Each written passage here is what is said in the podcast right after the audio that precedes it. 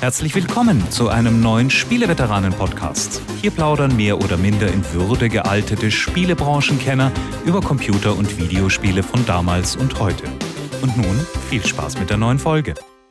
Spieleveteran Podcast 294 ist frisch gebacken aus dem Ofen gekommen und duftet ganz vorzüglich, hoffe ich doch. Und ich begrüße meinen Mitbäcker Heinrich Lehnhardt. Wow, du willst wirklich nicht die Details über mein Duschgel und mein Dio am Morgen erfahren? Das mit dem frischen Duft ist ja sehr optimistisch, aber ich hoffe, es wird eine dufte Sendung, lieber Jörg Langer. Also nur um da keinen falschen Verdacht aufkommen zu lassen, ich will nicht an dir schnuppern. Ich habe mir vorgestellt, dass wenn unser Podcast dann in den Gehörgängen unserer werten Zuhörer landet, dass er dann duftet. Hm, ich denke nochmal über diese Allegorie nach. Aber auf jeden Fall schön, dass du da bist, Heinrich.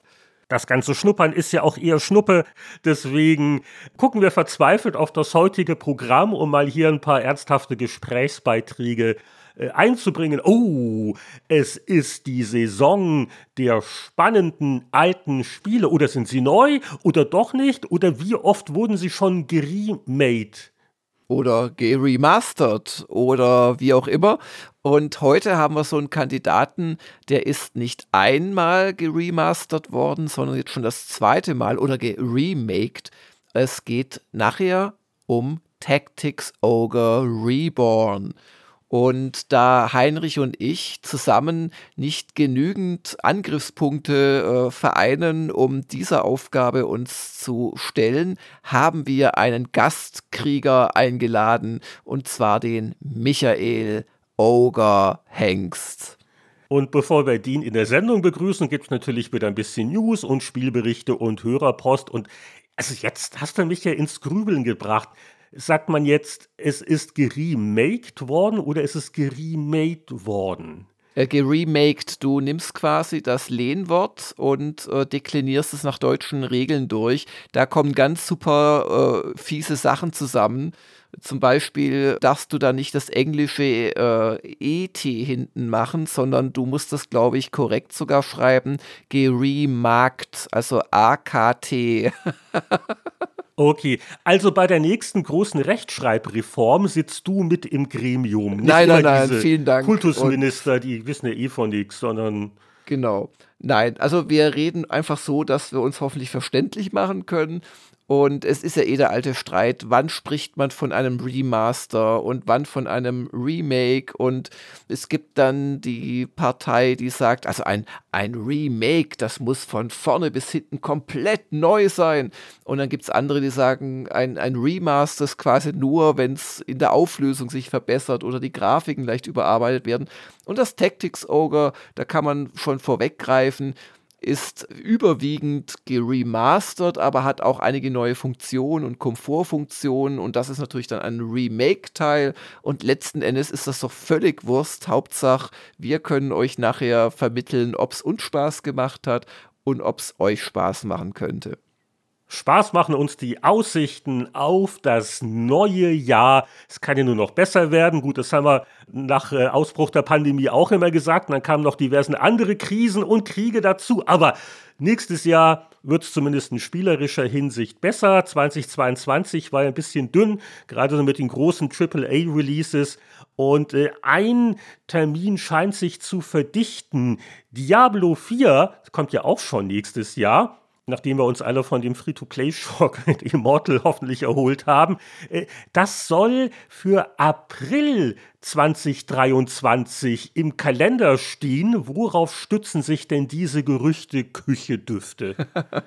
Die äh, stützen sich einmal auf das, was Blizzard schon längst gesagt hat, was auf ungefähr dieses Datum hingewiesen hat, schon ein bisschen aus meiner Sicht, und zum anderen auf das, was gleich zwei Webseiten aufgrund einer anonymen Insiderquelle erfahren haben wollen. Und äh, das Gerücht geht auch ein bisschen weiter, weil es wird nicht nur über den äh, Launch-Termin geredet oder den Launch-Monat, nämlich eben April 2023, sondern, und das lässt sich dann in nicht allzu ferner Zukunft auch mal überprüfen, es soll dann auch noch in, bei den Game Awards im Dezember diesen Jahres äh, die Vorbestellung starten. Und ich sag's mal so, wenn das der Fall ist, dann wird wahrscheinlich im Dezember auch der Termin genannt werden. Dann können wir ja sehen, ob es wirklich im April kommt.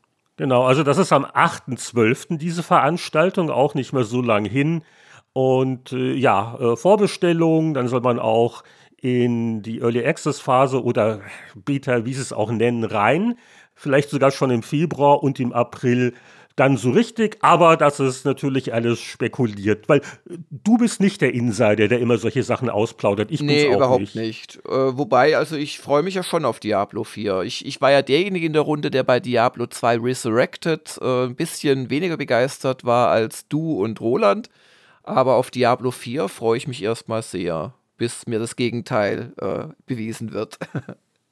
Ja, etwas gedämpft ist vielleicht die Freude auf die nächste Fußball-WM. Die ganzen Begleitumstände brauchen wir hier nicht nochmal auszudiskutieren. Auf jeden Fall kann man in, den, ja, in Kürze, ich glaube, wenn der Podcast draußen ist, ist der Patch dann wohl schon draußen mit dem kostenlosen Update zu FIFA 23, der aktuellen Fußballsimulation. Und dieser Update beschert den WM-Modus. Und da kann ich dann endlich mal mit Kanada ins Finale einziehen. Da werden wir aber eher nächste Woche vielleicht noch ein bisschen drüber plaudern. Ich werde es auf jeden Fall ausprobieren, denn das ist dann auch dann unser unauffälliger Hinweis auf unser volles Patreon-Programm. Denn wer die Spieleveteranen mit 5 Dollar im Monat unterstützt auf patreon.com, wird ja verwöhnt mit der doppelten Menge an Episoden. Und wir planen für nächste Woche so ein bisschen was, äh, naja, zur Fußball-WM. Es geht natürlich prima um ein altes Spiel, das wir da ausgraben werden aus dem Fußballbereich. Und da war, ja, wir hatten auch einen Gast. Und äh, deswegen das schon mal so zur Einstimmung. Äh, ihr wollt was nicht verraten, das Spiel. Ja, ich merke schon deine Vorfreude, Jörg. Also gut, also Micropro Soccer ist fällig. Der, ich will nicht sagen vergessene, aber nicht ganz so prominente Vorgänger von Sensible Soccer. Und Micropro Soccer hatte ja auch schon einen WM-Modus. Und da können wir dann den Direktvergleich machen mit, mit FIFA 23 sozusagen. Also, bei allen Vorbehalten, was so die FIFA und deren Korruptionsfreudigkeit angeht, äh, das werde ich mir auf jeden Fall nicht verkneifen können, da mal in den neuen WM-Modus äh, reinzuschnuppern. Äh, und sogar zwei WM-Stadien, die kein Schwein kennt, werden nachgebildet, die da irgendwo in der Wüste stehen. Naja, gut. ist aber, das ist eine schöne Aufgabe, weil es nicht so wahrscheinlich ist, dass dir jemand sagt, nein, das Tor Ost 2, das hat aber eine um einen Meter geringere. Also, das kann dir nicht passieren, wahrscheinlich in Katar. Ah, es gibt noch viel mehr News. Also eine, wo man fast schon neidisch werden könnte, die Switch von Nintendo hat jetzt 114 Millionen Stück verkauft, natürlich über alle Einzelmodelle hinweg. Es gibt ja drei unterschiedliche, die OLED, die äh, von dir jetzt auch neulich erstandene Lite und die normale, die es auch schon in zwei Ausführungen gibt, wo die neueren eine längere Akkulaufzeit haben. Und 114 Millionen sind wirklich ein Wort, aber die Company hat jetzt schon mal die Warnung ausgegeben, dass es jetzt im laufenden Fiscal Year weniger starke Verkäufe als zuletzt geben wird. Das ist auch relativ leicht zu erklären. Die äh, harte Corona-Zeit, wo viele Länder ihre Bevölkerung erstmal in den Lockdown geschickt haben oder zum Homeoffice verdonnert, ist doch in vielen Weltgegenden vorbei, mit Ausnahme von China und ein, zwei anderen. Und äh, ich glaube, es gibt es einfach, jetzt haben alle erstmal ihre Switch gekauft und brauchen jetzt nicht noch eine. Spannender finde ich ja bei diesen Geschäftsberichten so auch die Softwarezahlen. Da gab es ein Update, so die Lifetime Sales, also die meistverkauften Switch-Spiele. Und was ich sensationell finde, ist, wie sich der Animal Crossing New Horizon nach vorne pirscht, weil das meistverkaufte Switch-Spiel ist natürlich immer noch Mario Kart 8 Deluxe. 48,4 Millionen Einheiten. Aber laut Nintendo ist äh, das jüngste Animal Crossing auch schon bei 40,2 Millionen. Wow. Und das ist ja ein jüngeres Spiel. Und ich weiß nicht, ob sie bei Mario Kart 8 Deluxe da die Bundle-Verkäufe mitzählen oder nicht. Äh, schwer zu sagen. Und dann kommt erstmal lange Zeit gar nichts. Also dann kommen irgendwelche Pokémons und Super Smash Bros. oder hier Zelda Breath of the Wild, die sind alle im 20 plus Millionen Bereich. Aber dass Animal Crossing an, an Mario Kart fast schon rangekommen ist, nicht schlecht. Ja, aber was ist Animal Crossing, lieber Heinrich? Gegen die folgende Hardware, die ich jetzt vorstellen werde. Und wo ich um Ernsthaftigkeit bitte, ja, also keine, keine blöden Witze reißen, denn es hat ein Bastler tatsächlich aus zwei Commodore 64 Gehäusen und sehr viel weiterer Technik ein Akkordeon gebastelt oder ein, ein Chiptune-Akkordeon, das er nennt Commodorion, wenn ich es jetzt richtig gesagt habe. Und da habe ich erst gedacht, was für ein Blödsinn. Aber dann habe ich mir das angeschaut und das, das Ding ist ja echt der Hammer. Äh, weißt du überhaupt, was ein Akkordeon ist, lieber Heinrich? Äh, ja, also ich habe sowas mal im Fernsehen gesehen, ha. so Volksmusik und Polkaabend, oder? Das ist so diese so Ziehharmonika, oder ist das was anderes? Das ist dasselbe? Es, es ist im Begriff? Prinzip eine Ziehharmonika, aber wesentlich komplexer und viel, viel, viel mehr Tasten und du kannst als Akkordeonist, der das wirklich kann, ersetzt du fast schon ein kleines Orchester und darum ist es so beliebt bei so Volksfesten ähm, und, und Co. Also oder war mal beliebt. Ich muss jetzt auch gestehen, ich, ich habe selbst mal Akkordeon gespielt. Ähm, du hast Akkordeon gespielt. Ich habe Akkordeon gespielt. Um die Mädchen zu beeindrucken, oder? Also, ich, ich, ich fing an mit der Triangel und habe Bing gemacht in der Musikschule. Bing, Bing, Bing. Triangle ähm, Strategy, genau. Reden genau, Triangle drüber. Strategy. Und dann habe ich Mundharmonika gespielt. Das ist quasi Flöte mit Tasten.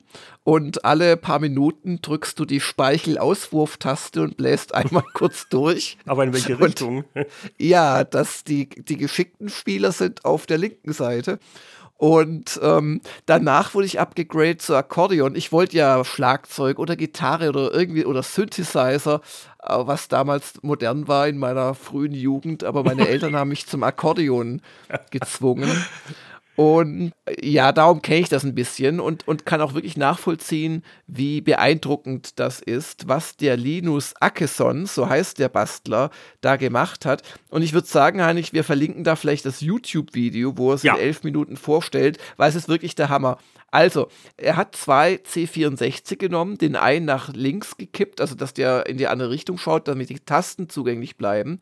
Er hat darauf geachtet, Heinrich, dass die eine Seite, nämlich die rechte Taste, wie das auch bei echten Akkordeons ist, zumindest wie ich mich erinnere daran, die weißen Tasten hat und die linke Seite die linken, weil bei einem Akkordeon ist es so, du spielst auf der einen Seite die Melodie und manche Akkordeons, also meins hatte das so, hat da nämlich auch äh, immer noch Tasten und nicht Knöpfe, also um es dir leichter zu machen. Also wie, wie bei dem Klavier quasi. Und auf der anderen Seite sind die schwarzen, damit spielst du die ähm, Oktaven.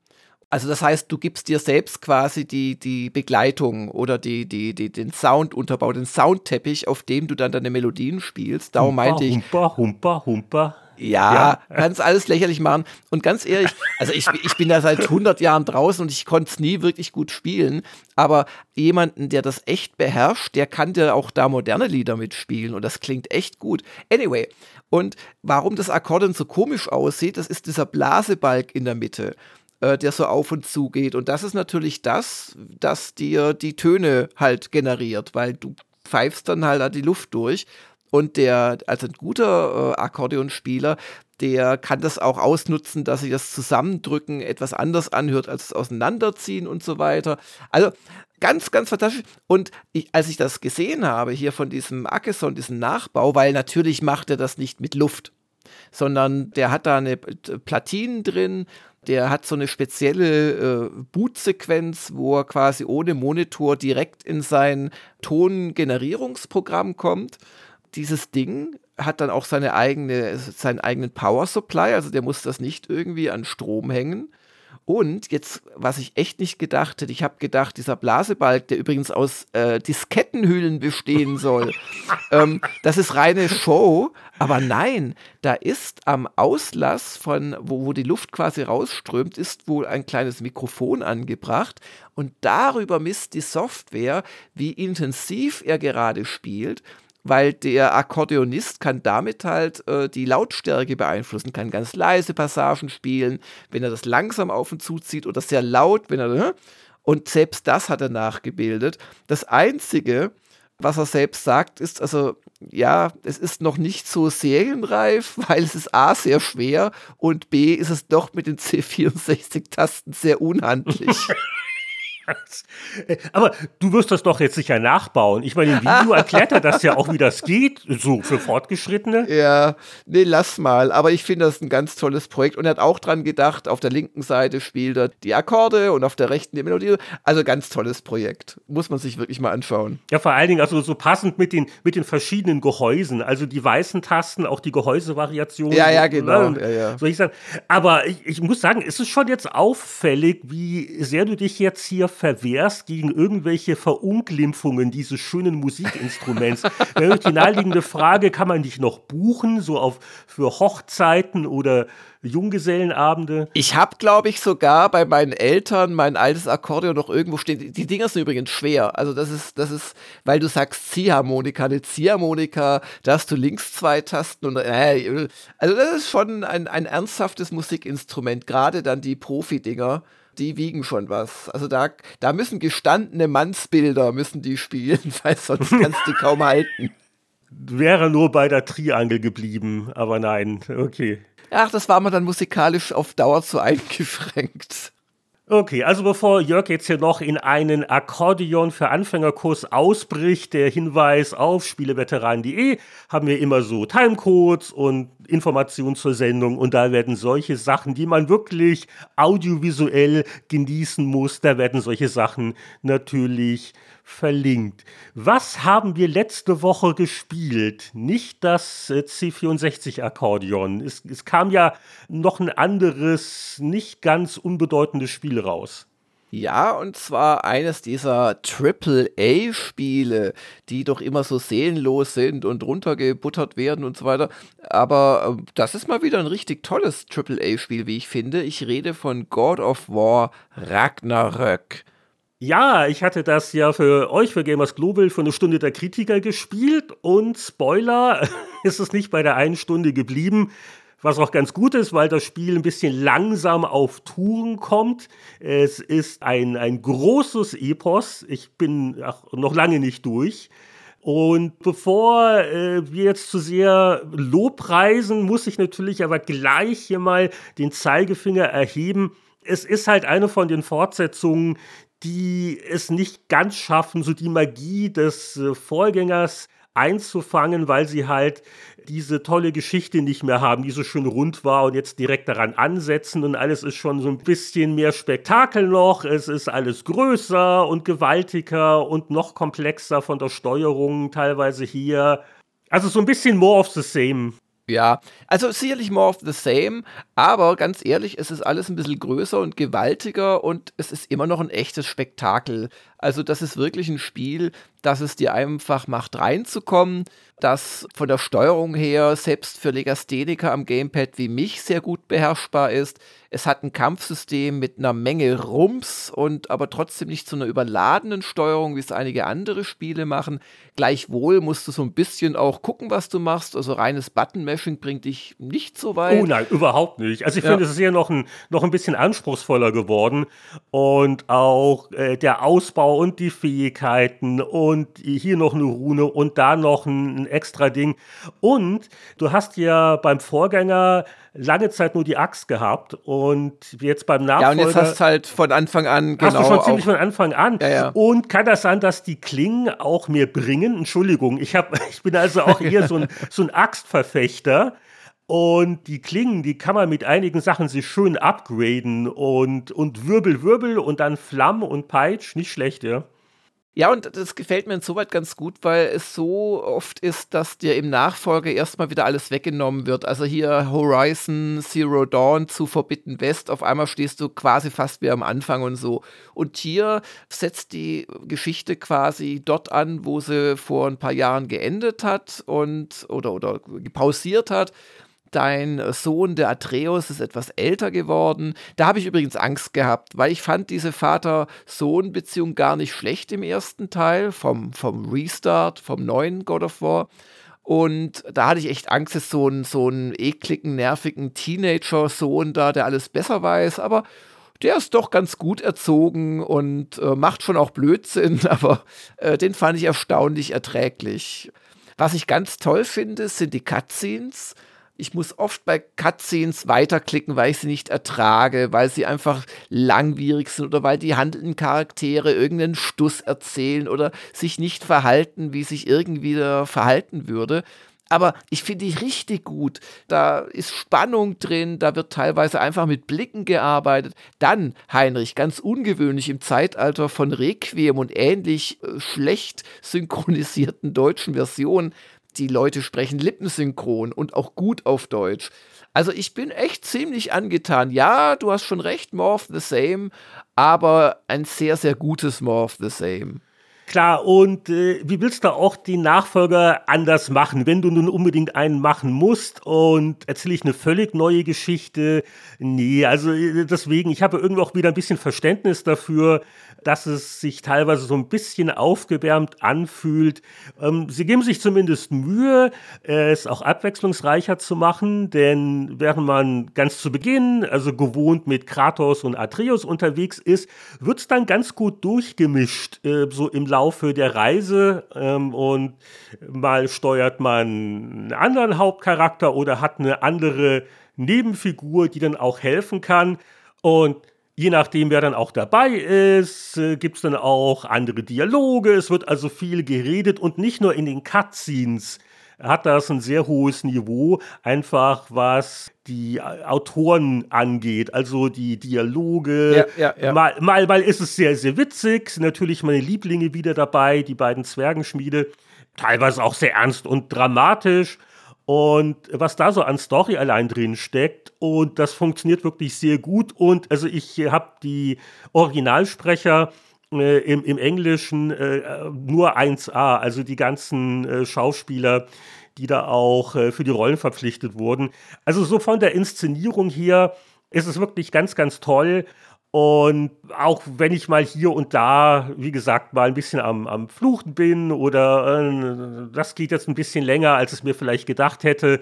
Und ab dem ähm, x-ten übergroßen äh, Tatzelwurmverschnitt als Obergegner, du weißt, was ich meine. Also, Der dann auch oft seine drei Kampfphasen hat. ja, genau. Hat also, gewonnen. Ja aber wie gesagt, man kann es dem Spiel nicht wirklich ankreiden, dass es nicht mehr ganz so diese Frische hat.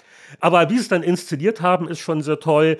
Und also das Kampfsystem, ich spiele das auch tapfer auf dem Standard-Schwierigkeitsgrad. Und bei großes Lob da auch an die Entwickler. Also nicht nur gibt es ich glaube, es gibt noch zwei leichtere, es gibt auch schwierigere Schwierigkeitsgrade. Zwei leichtere, zwei schwere, genau. Die haben so viele Optionen, ich kann super alles lesen auf dem Fernseher. Ja, Hallo, ja. liebe Spielebranche, ruft mal bei Sony in Santa Monica an. Die haben es rausgekriegt, man kann User Interfaces designen, die auch beim Fernseher, der jetzt nicht 100 Quadratmeter groß ist, gut lesbar sind. Und da ist ja schon einiges. Also wie gesagt, man kann viel upgraden und schmieden hier und bla bla bla. Und man könnte zusätzlich noch, aber selbst ich brauche das nicht, sogar die Schrift noch weiter vergrößern. Unglaublich. Das wollte ich auch nochmal loben. Also es hat so bei Last of Us 2 angefangen. Sony steckt mittlerweile echt viel Aufwand rein. Das möchte ich einfach mal loben. Sachen auch zum Beispiel für Sehbehinderte nutzbar zu machen und, und bieten wirklich auch auf ihrer Konsole einfach Einstelloptionen an, die man, wenn überhaupt, vom PC gewohnt ist. Und das finde ich einfach eine klasse Sache. Also da ist eine Strategie dahinter. Das sieht man ja. zumindest bei den First-Party-Titeln, sieht man das ganz deutlich. Also es gibt immer wieder mal ein Spiel, wo das auffällt. Also auch andere Publisher geben sich da mehr Mühe, aber Sony ist da wohl führend. Und allein da ist Ragnarok, also wirklich State of the Art. Guckt euch diese ganzen Optionen an Gut, äh, sicher nicht jeder hat vielleicht das Budget und überhaupt, aber wie, wie, wie teuer kann es denn sein, an, an so Sachen wie ein lesbares User-Interface zu denken? Ne? Also deswegen, also das nur ganz am Rande, aber deswegen kauft man sich das vielleicht nicht, sondern macht das Spiel Spaß. Und ja, trotz meiner kleinen Mäkeleien so auf, auf hohem Niveau kritisiert, äh, das macht schon riesig Spaß. Die Steuerung ist so super, es ist so befriedigend, da rumzumetzeln und äh, auch immer wieder auch mal zwischen den Waffen zu wechseln. Und ich habe so viele Kämpfe, wo ich dann so wirklich gerade noch so mit so, so 10% Lebensenergie noch gerade davon gekommen bin, aber so dieses, oh, dieses Durchatmen und gerade bei den blöden Bosskämpfen, ich mag ja keine Bosskämpfe, aber hier nerven sie mich nicht allzu sehr, auch weil es halbwegs fair ist, dass sie auch mal so Zwischencheckpoints haben, wenn du in, in einer bestimmten Phase bist und dann wirst du nicht mehr ganz an den Anfang zurückgesetzt. Aber äh, ja, äh, nicht schlecht. Man, man stirbt ein paar Mal, man achtet drauf, was macht der Gegner eigentlich und passt sich dann an und lernt dazu. Also auch mit meiner Geduld, die ja nicht unbedingt Preise gewinnt, ähm, das hat was. Und ich finde es auch im Prinzip gut, dass sie nicht jetzt zu sehr in Richtung Open World gehen. Also es hat natürlich verschiedene Welten, die man im Spielverlauf freischaltet und dann auch bereist. Und in denen gibt es äh, auch so Nebenmissionen. Die habe ich bisher noch ein bisschen vernachlässigt. Die sollen aber gut sein, schreiben die Tester. Und es gibt auch so immer so lohnende kleine, ich guck mal um die Ecke Sachen, wo dann noch eine Truhe steht und dann noch ein Bonuspuzzle ist. Aber es ist eine Geschichte, es ist eine relativ lineare Story und du wirst also da schon so ein bisschen mehr so noch äh, gesteuert, sage ich mal, durch eine Handlung. Und das finde ich super, weil nichts gegen Open-World-Spiele, aber gerade weil auch die Geschichte hier so toll inszeniert ist, äh, ist das wirklich eine echte Stärke von dem Spiel. Also, sagen wir es mal so, also wenn man äh, hier Powerplay-Wertungskonferenz, wenn man dem vier Jahre alten Vorgänger den verdienten knappen 90er damals gegeben hat, ja, also so 1, 2, 3, 90 hätte ich damals wahrscheinlich gesagt, dann wäre Ragnarök jetzt für mich der hohe 80er. Äh, also als, als Gesamtwerk, ich bin natürlich noch nicht durch, glaube ich, wird es nicht an, an diese Magie des Vorgängers rankommen, aber als ein professionelles, sehr dickes, gehaltvolles Spektakel ist es schon sehr, sehr gut gemacht. Das ist so mein bisheriger Eindruck. Dann kommen wir noch zum Hörerfeedback. Der Arvid P. hat uns schon zur vorletzten Ausgabe zur Zeitreise geschrieben, dass er sich auch noch an die erste Games Convention in Leipzig erinnert. Und zwar, äh, da haben wir auch kurz gerätselt, war das wirklich damals die erste? Ja, ja, äh, haben wir in diesem Heft dann so eine Gegenüberstellung ein bisschen gehabt zwischen der Gamescom und der ECTS, die zeitgleich in London stattfand und er schreibt jetzt zur Gamescom. Ich kam auch am GameStar-Stand vorbei, allerdings traute ich damals noch sehr der ein Jahr zuvor eingestellten PC-Player hinterher. Also rief ich Jörg zu: Wo ist der Stangelnator? Als Antwort kam: der ist auf der ECTS. und dann schreibt er noch, tja, wie im Podcast richtig analysiert wurde, spielte die dann keine so große Rolle mehr ja, die PC-Player Altleser lassen sich nicht so leicht umstellen auf GameStar-Abos, ne, sozusagen. Ja, ja. Aber er hat sicherlich dann uns die Treue gehalten. Und du kannst dich sicher noch genau an diesen Austausch erinnern. Mm, jetzt ehrlich gesagt nein, aber ich kann mich ja auch nicht erinnern, was du letzte Woche erzählt hast, insoweit. Konntest du dich überhaupt noch erinnern, dass ihr einen Stand hattet schon auf der ersten Games Aber natürlich, ja, das klar, das habe okay. hab ich ja auch vor Gut, das streitest du nicht ab, dass du da warst. Nein, nein. Ja, und der Matthias Faut hat auch was kommentiert. Da bezieht er sich so ein bisschen auf die Episode 293, wo wir nicht allzu enthusiastisch über die neue Herr der Ringe Fernsehserie geurteilt haben. Und auch hier der PC-Player-Bezug. Matthias schrieb, der PC-Player trauere ich bis heute noch hinterher. Wobei das dann streng genommen sich auf die ersten Jahre konzentriert. Die Multimedia-Leserbriefe sind für mich bis heute ein unterhalterisches Highlight oh. und schlagen auch aktuelle Megaproduktionen wie der aktuelle Herr der Ringe-Quatsch Mit dem Stangelnator wären die Ringkriege sicherlich wesentlich unterhaltsamer und epischer gewesen. Oh ja. Vielleicht ein wenig augenzwinkernd, aber. aber nur ein ganz bisschen Augenzwinkern. aber wir haben noch eine richtige Frage vom letzten Aufruf, oder? Wir haben auch noch eine richtige Frage, genau. Und die verlesen wir jetzt als nächstes. Und zwar fragt Matthias Peitz. Ich habe neulich beim Entrümpeln ein Filmbuch, die 100 besten Filme aller Zeiten aus dem Jahr 1991 gefunden, bei dem in einer hypothetischen aktualisierten Ausgabe wohl viele der damals aufgeführten Titel keinen Eingang mehr finden würden, nicht zuletzt aufgrund von stark gestiegener Qualität und Quantität im Filmbereich. Dennoch wären einige Titel wohl auch heute noch zu nennen. Wie sähe das in der Spielebranche aus? Auch hier wird die Auswahl täglich größer und unübersichtlicher, das Zeitbudget für uns nicht größer. Wenn ihr eine Art Kanon derjenigen Spiele aufstellen müsstet, die ein junger, spielbegeisterter Mensch heute noch unbedingt kennen und vor allem spielen sollte, welche Titel wären das und warum? Uh, schreiben da nicht Leute ganze Bücher drüber? 1001 Spiele, die man, bevor man tot umfällt, ne? Da gibt es doch ja, genau. so einiges in der Richtung. Es gibt sogar Leute, die, die schreiben alle fünf Jahre mal ein Buch über ein bestimmtes Spielejahr. Ach, alle Und fünf Jahre, schön wär's, ja. Wir arbeiten dran. Ja, was da Matthias erwähnt, äh, das trifft natürlich sicher auf alle Medienbereiche, glaube ich, zu, dass sich da im Laufe der Jahre und Jahrzehnte auch die Wahrnehmung ändert. Was ist nun ein Klassiker und was gehört wo rein?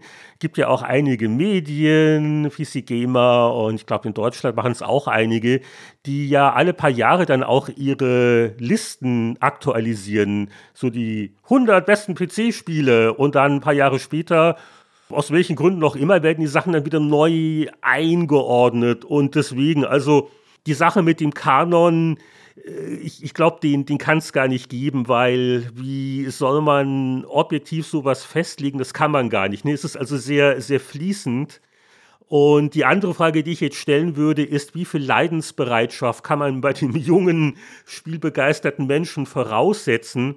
Denn sind das jetzt Sachen, die also einen heute sofort gleich noch wieder in Freude versetzen, die sofort wieder Spaß machen? Oder ist dieser junge Mensch jemand, der sich also äh, da auch mal äh, einarbeiten will, um dann vielleicht nachzuvollziehen, wie sowas vor Jahrzehnten jemandem gefallen hat? Ja. Äh, ich finde das eine sehr spannende Frage, aber eine, die eigentlich nicht beantwortbar ist oder zumindest nur in einer zehnteiligen Podcast-Serie ohne Zeitbeschränkung. Was du gerade gesagt hast, finde ich sogar sehr spannend, weil was wäre denn heute in einem Kanon drin? Also ich denke, ein moderner Kanon würde sicherlich einen, einen From Software-Titel enthalten.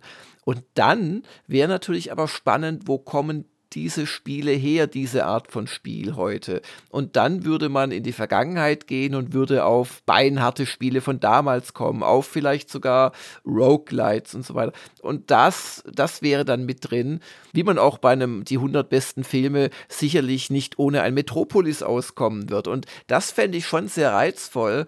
Aber ja, äh, das ist nichts, was ich jetzt irgendwie auch nur annähernd in einer Podcast-Antwort sagen kann. Ich fände es sogar spannend, wenn man sich überlegen würde, jemand will einfach Stand heute wissen, was sind denn die zehn Spiele, die man kennen sollte. Schon da würden wir beide doch wochenlang drüber streiten, oder? Ja, kennen sollte, äh, ja, man müsste ein Gremium vielleicht bilden und das tagt dann ein paar Jahre lang und dann kommt irgendwas raus, wo dann alle nur drüber meckern, weil egal was du da aufstellst, man wird es immer kritisieren können.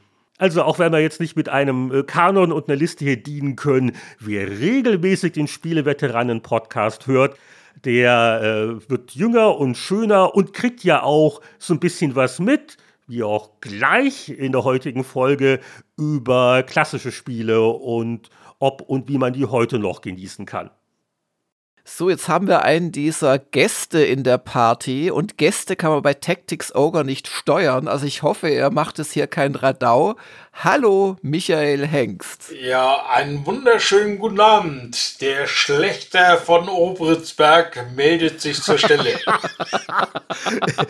ich sehe schon, du bist ausreichend vorbereitet auf unser gleich beginnendes Segment zum neuen alten Spiel Tactics Hengst. Nein, nein, Tactics Ogre Reborn. Sie haben es noch nicht wegen dir umbenannt. Aber das haben wir alle drei die letzte Woche, glaube ich, ganz ausführlich gespielt. Das kann man durchaus so sagen. Also ausführlich passt. Aber bevor wir zu Tactics Ogre kommen, Tactics Ogre Reborn im Wesentlichen, äh, mal die Frage an dich. Wie geht's denn da unten im wilden österreichischen Süden? Sind die Lichter noch an? Ja, die Lichter sind noch an. Also wir hatten einen kurzen Blackout letzte Woche, so eine Viertelstunde. Und das sind dann so die Momente, wo es mich ärgert, dass wir noch keine Batterie haben. Ach, für deine Solaranlage. Für die Solaranlage. wir warten ja immer noch auf die Batterie und da gibt es ja von ist nächste Woche lieferbar bis, wenn Sie heute bestellen, bekommen Sie 2025 Ihre Batterie. So alles dazwischen ist äh, da. Mein Solartechniker hat mir versichert, es wird wohl noch zu Weihnachten was werden. Und dann ist mir ein Blackout ganz ehrlich scheißegal, weil, Entschuldigung, ähm, da kommen wir drei Tage mit Batteriestrom aus. Ja, nur dass so ein richtiger Blackout, der geht natürlich dann vier Monate und die Welt geht unter. Da bringen dir deine Solarbatterien auch nichts mehr. Da, also das ist, die Welt geht sowieso unter. ich weiß, das ist äh, am Ende des Tages relativ egal. Ansonsten geht's gut. Handwerker gehen ein und aus, bei uns immer noch. Die finden immer irgendwelche neuen Sachen die man irgendwie modernisieren oder verbessern könnte. Und, ein Zahnarztbesuch, ne? Ja. Wir gucken mal nur kurz nach. Da ist immer irgendwas. Aber jetzt sind wir so langsam auf der Zielgeraden. Ja, also wir, wir haben nicht mehr so viel. Wir fangen jetzt schon innen dran, also innen mit Verneu oder Verschönerungen an. Draußen sind wir fast fertig. Ne? Und der Fünft-Grill ist ja nur auch da und den hat auch meine Frau akzeptiert. Das ist ganz gut. Ja, wenn die Männer so in gewisses Alter kommen und ihre exzentrischen Hobbys haben, dann muss man sich auch mal sagen, naja, es könnte schlimmer sein als das Sammeln von Grillen. Ne? Also andere Leute sammeln Sportwagen oder äh, hängen in irgendwelchen Kaschem mit zwielichtigen Gestalten ab und du, du grillst halt äh, auf fünf Grills gleichzeitig wenn man sonst keine Laster hat. Genau, genau. Also in der spärlichen Freizeit entweder grillen oder spielen halt. Ja, und da hast du einiges zu tun gehabt. Wir zählen jetzt natürlich auch auf deine Kompetenz, denn wir blasen ins Horn. Hier ist unser neues altes Spiel zu Tactics Ogre Reborn.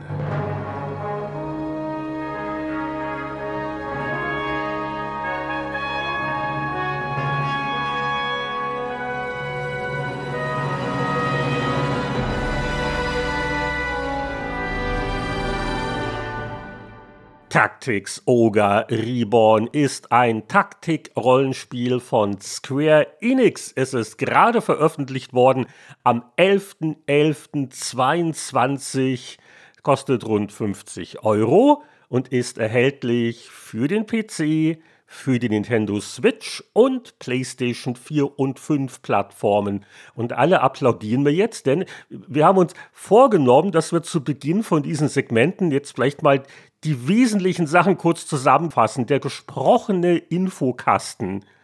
Ja, also wir kennen natürlich manche Spiele in- und auswendig, aber nicht jeder Hörer. Das ist schon mal eine sehr gute Idee, finde ich. Und was du gerade meintest mit dem Remake zum Remake, muss man sich echt mal auf der Zunge zergehen lassen, denn das Spiel startete 1995 auf dem Super Famicom, also SNES und wurde dann viele Jahre später, 2010, auf die PSP umgesetzt, zwischendrin noch für einige andere Plattformen, aber näher am Original-Release-Termin, also zum Beispiel das Sega Saturn und auch die erste PlayStation.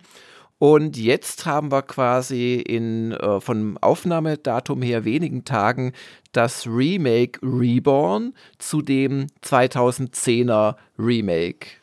Ja, also eine, eine Serie, die Jahrzehnte überspannt mit einem einzigen Spiel. Veteraniger geht's quasi nicht, weil wir hatten auch überlegt, man, in der Woche kam ja auch God of War Ragnarok raus und äh, beides interessante Spiele, sehr unterschiedliche Spiele, aber das Remake eines Remakes und dann war auch immer die Frage, womit kann ich den Hengst eher locken? Mit God of War oder mit Tactics Ogre? Und das war, glaube ich, eine einfache Wahl. Nicht zu vergessen, dass ich ja eigentlich noch fast lieber gesprochen hätte über ein, glaube ich, 2000, 2002 erschienenes Spin-off für Game Boy Advance, The Night of Lodis, was quasi die Vorgeschichte wiederum zu dem Krieg darstellt, den wir jetzt gespielt haben. Also viel Tactics Ogre in meiner Vergangenheit und äh, und heute werden wir versuchen rauszukriegen, äh, wie es uns heute gefällt, was so die Verbesserungen sind im Vergleich zum letzten Remake und ganz äh, grob, es ist eins dieser Rundenstrategiespiele mit starkem Rollenspielanteil. Manche sagen auch Taktikrollenspiel dazu, aber es ist schon so, dass die Rundentaktik überwiegt und zwar die gute alte kernige Rundentaktik. Nichts hier mit drei oder vier äh, Helden, dass man ja nicht zu viel überlegen muss. Man hat bei Tactics Ogre schon relativ schnell nach den ersten ein, zwei Übungskämpfen schon eine relativ große Armee, also führt so acht, neun, zehn, manchmal mehr Leute in die Schlacht. Und ähm, alle wollen natürlich am Ende der Runde richtig ausgerichtet werden, dass sie in eine bestimmte Richtung gucken. Alle haben Spezialfähigkeiten, Bewaffnung, pipapo. Und dazu gibt es natürlich die, ja, ganz für dieses Genre ganz normalen langen Dialoge, Cutscenes zwischen den einzelnen Schlachten, Einkaufstouren und auch die ein oder andere mehr oder weniger böse Überraschung. Michael, wann bist du denn zum ersten Mal mit Tactics Ogre in Berührung gekommen? Äh, Jörg hat ja schon erwähnt, ich glaube, viele äh, im Westen haben vielleicht das Game Boy Advance Modul gespielt. Ich hatte sogar einen Test damals für Gamers Global geschrieben von der PSP-Fassung, die ich jetzt auch schon wieder ganz gut vergessen hatte, aber das war jetzt eine interessante Auffrischung. Und äh, was ist denn so deine Vergangenheit, auch so im Genre im Allgemeinen? Also mein Einstieg in das Genre war tatsächlich Final Fantasy Tactics, was ja eigentlich so ein Cousin von Tactics Ogre ist. Das ist ja auch von dem gleichen Mann gemacht, sozusagen. Ja, Yasumi Matsuno kann ich ja gleich angeben, was ich ja mitgeschrieben habe. Der Designer Director, also so der kreative Kopf hinter äh, dem Letters Cling Together, der ging dann, als das fertig war, zu Square Enix, ne, im Prinzip und hat das Final Fantasy Tactic Teams Final Fantasy Tactics Team geleitet. Das ist ein Zungenbrecher. Also das war so mein Einstieg in das Genre und dann äh, die erste Berührung zu Tactics Ogre war tatsächlich auch dann die PSP-Version. Hm. Das ist, glaube ich, eins der wenigen Titel, die ich tatsächlich für die Konsole gekauft habe. Aber, aber da bin ich ja hier der Methusalem, weil ich kenne es, wie gesagt, schon etwa acht, neun Jahre vorher. ja, Gut, äh, Fantasy Tactics ist ja im Grunde genommen äh, ähnlich gebaut und ist der Cousin ersten Grades, also das zählt beides, glaube ich. Auf jeden Fall ist jetzt Tactics Ogre Reborn erschienen. Wirklich ein Remake, auf das ich mich sehr gefreut habe, weil es äh, einfach ein klassisches Spiel ist, das äh, das Genre doch stark geprägt hat. Das wiederum damals, glaube ich, als das losging, natürlich von den frühen Fire Emblems inspiriert war. Und äh, ein, ein Spiel, das wirklich auf moderne Plattformen gehört, das äh, immer noch äh, fesseln kann, das immer noch fordern kann.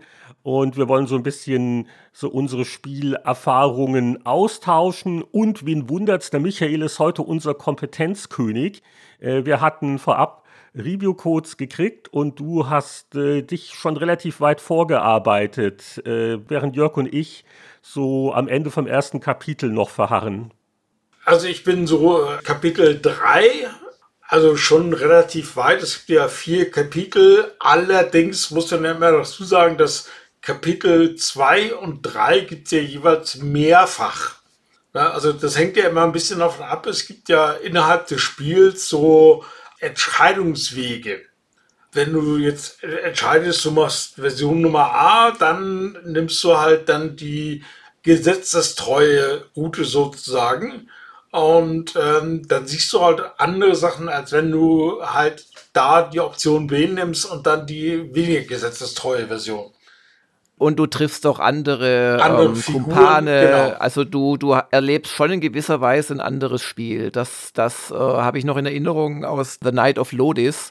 Und das ist auch etwas, was in dieser krassen Form, wo also viel Inhalt produziert wurde, die einmal Durchspieler nie sehen werden, ähm, schon auch eher selten geworden ist. Und wenn ich mich nicht täusche, kannst du ja auch dann nochmal zurückgehen. Also wenn du es jetzt einmal durchgespielt hast, dann glaube ich, kannst du zu den Entscheidungspunkten zurück, damit es dir ein bisschen leichter gemacht wird, die anderen Pfade auszuprobieren. Also hoher Mehrspielwert. Genau, und es gibt ja auch noch äh, Zusatzkarten. Das ist ja eine der großen Änderungen sozusagen. Beim alten Teil war es ja so, dass es quasi zwischen den einzelnen Karten immer so Zufallsbegegnungen gab oder so Zufallskämpfe möglicherweise. Gibt es heute nicht mehr dafür gibt es halt so angedockt spezielle, äh, ja, Dungeons würde ich jetzt nicht sagen, aber so äh, Seitenmissionen sozusagen, wo halt dann äh, nochmal extra Karten drin sind, die auch, je nachdem, in welchem Kapitel du bist, äh, entsprechend freigeschaltet werden. Und die haben halt eine Besonderheit, die musst du halt dann am Stück auch machen. Wenn du vorher rausgehst, dann ist der ganze äh, alles, was du bis dahin erledigt hast, sozusagen in den Karten, ist dann weg. Du musst es dann wieder von vorne machen. So eher für fortgeschrittene, ambitionierte Gründlich-Spieler. ja, das ist teilweise auch, also es gibt ja die Möglichkeit in den Karten, die du schon gemacht hast, zu trainieren das ist auch notwendig später. Ah, da, da kommen wir doch. Das ist nämlich äh, einer meiner Kritikpunkte, das nicht vergessen, ja. Vor allen Dingen, wenn man beim Trainieren, ich will nicht sagen schummeln, aber äh, du kannst ja hochleveln, indem du beim Trainieren alle Jungs auf KI stellst, dann tust du die Switch mal weglegen, äh, kommst nach zehn Minuten wieder. Ja. ja, nein, nein, nein, nein, nein. Also wie gesagt, ich nutze das nie, aber das zweite ist, äh, deine, deine Party hat ja ein Level Cap und das ist storygebunden quasi genau. oder progressionsgebunden. Ja, aber trotzdem, ich habe nämlich das Problem gehabt, dass ich jetzt wirklich bei, und das ist ein bisschen nervig, das war es doch damals schon, epische Schlachten, nach 20, 30 Minuten merkst du, ich kann den Kampf nicht mehr gewinnen und auch die Zugrücknahme reicht nicht. Und du fängst wieder von vorne an und die Zeit ist halt äh, verschwendet. Und da war ich jetzt etwas ärgerlich äh, in dem Kampf, ich hatte wirklich alles andere gemacht auf der Karte an äh, Fortschritt-Missionen und wo einfach äh, einige Gegner äh, nehmen kaum Schaden, ja, die sind auch ein Level Level höher als ich, wo ich mir dachte, unfair. Und dann kann man über diese Trainingskampfoption mit Automatik, kann man sich da zumindest ein bisschen ranrobben, dass man nicht benachteiligt ist. Das kann ja jeder so machen, wie er sich nicht zu schade ist, sich noch in dem Spiegel selbst angucken nein, zu können. Nein, nein, vor allen Dingen, äh, Nick, okay, jetzt komme ich schon mit einigen Kritikpunkten. Also wenn wir schon ein Remake remaken und Reborn und was nicht alles, keine einstellbaren Schwierigkeitsgrade äh, bei einem von vornherein knackigen Spiel. Mir ist schon klar, äh, es gibt äh, Leute, die rümpfen mit der Nase bei solcher Idee schon, offensichtlich auch die zuständigen Produzenten oder Entwickler bei Square Enix. Aber äh, ja, vielleicht der eine oder andere hat nicht mehr ganz so viel Zeit und Geduld wie früher.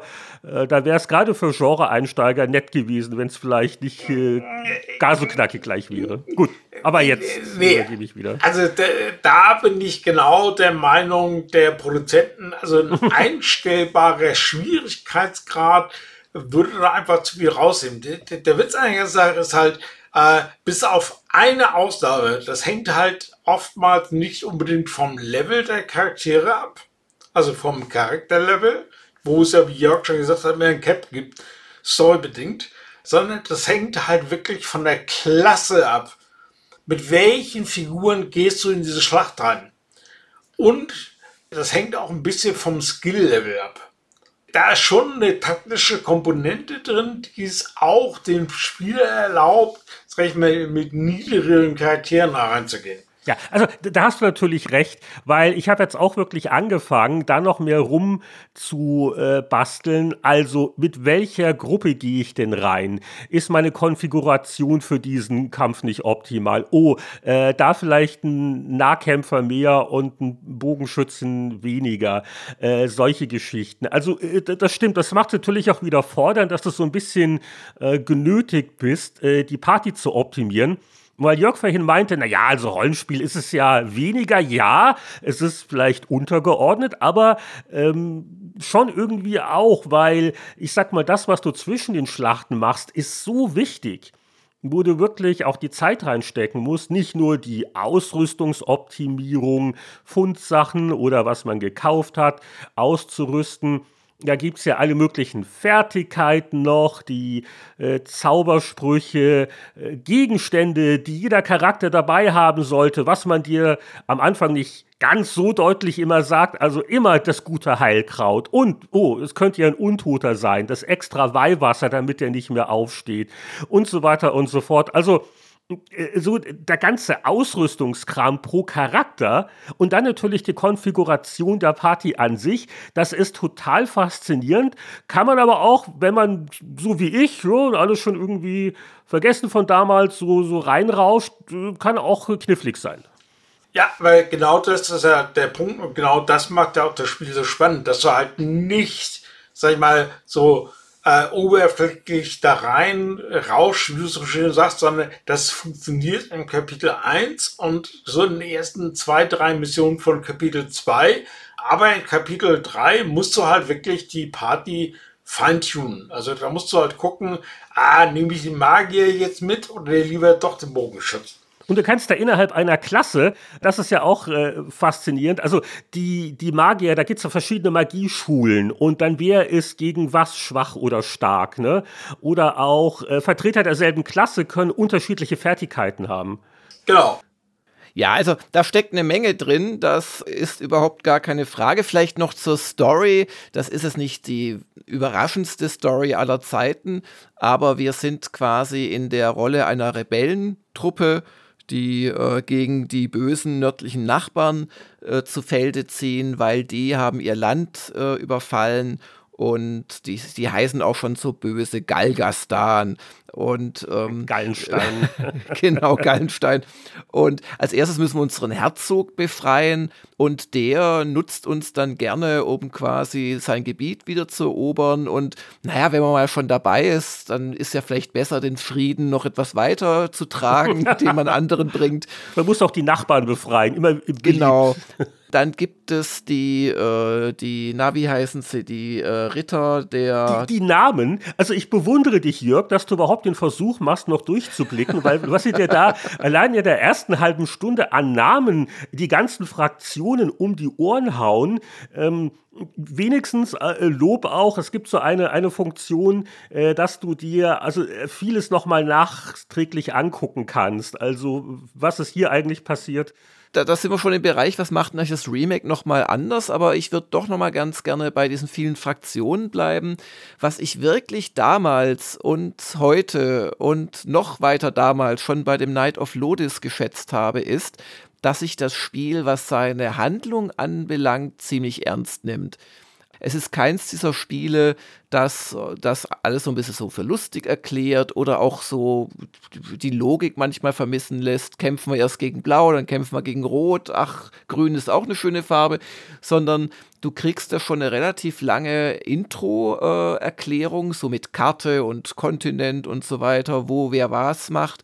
Und das führt dann schon auch so im Spiel sich fort. Und du hast das Gefühl, dass da Leute sitzen, also zum Beispiel dieser Herzog, das ist jetzt keinesfalls ein König Artus, der nur von Gutem durchströmt ist, sondern der will halt seine Ziele durchsetzen. Und so geht es auch den anderen. Also die Dunkelritter, auch so eine sinistre Fraktion, die dir aber erst zu helfen scheint.